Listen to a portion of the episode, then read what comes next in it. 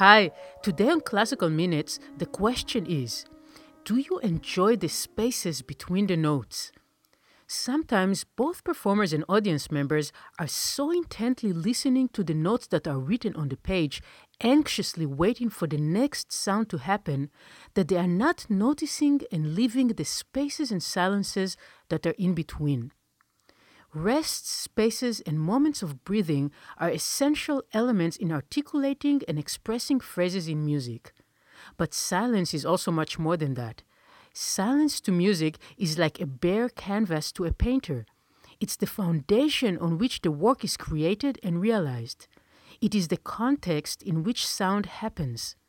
For music to exist without silence is no more possible than for light to exist without darkness. Try this sometime. Before starting a practice session or before listening to a great piece of music, set up the frame for it.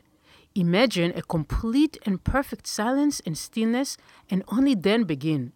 Let all the other sounds of life words, phones, computer beeps, televisions let them all fade away from your consciousness so that the first notes of music can be born in a context of silence and stillness. Music creates motion, and when starting from stillness, you can really appreciate the unique qualities of the particular motion and movement in the piece you are working with. Context is important.